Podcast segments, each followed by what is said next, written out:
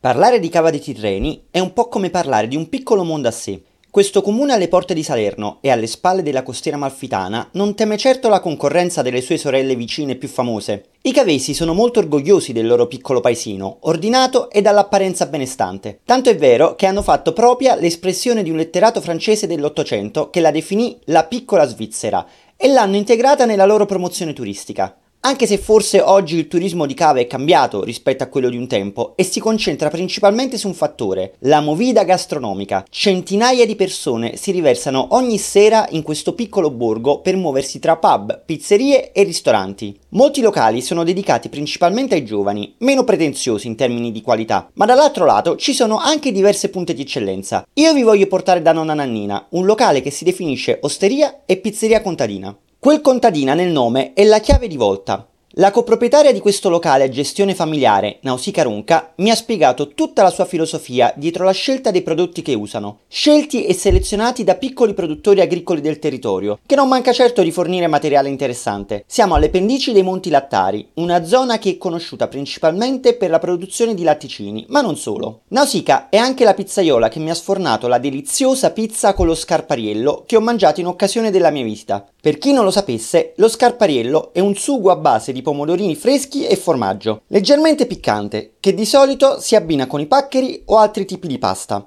Ma anche sulla pizza ci sta benissimo. La pizza di Nausicaa ha uno splendido impatto già nel momento in cui te la mette a tavola, non solo per il suo aspetto.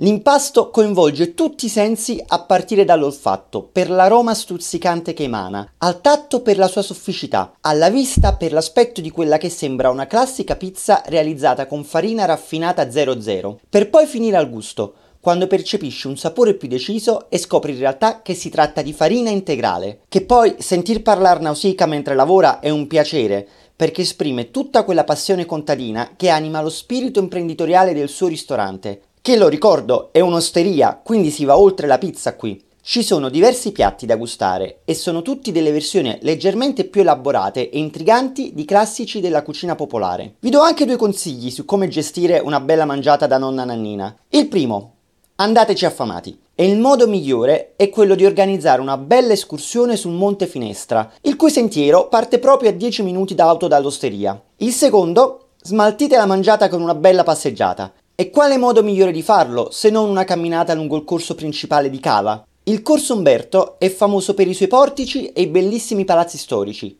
Ed è qui che si concentra la famosa movida cavese. Se volete capire perché Cava dei Tirreni è così popolare, fermatevi a prendere un caffè qui e immergetevi nella sua atmosfera.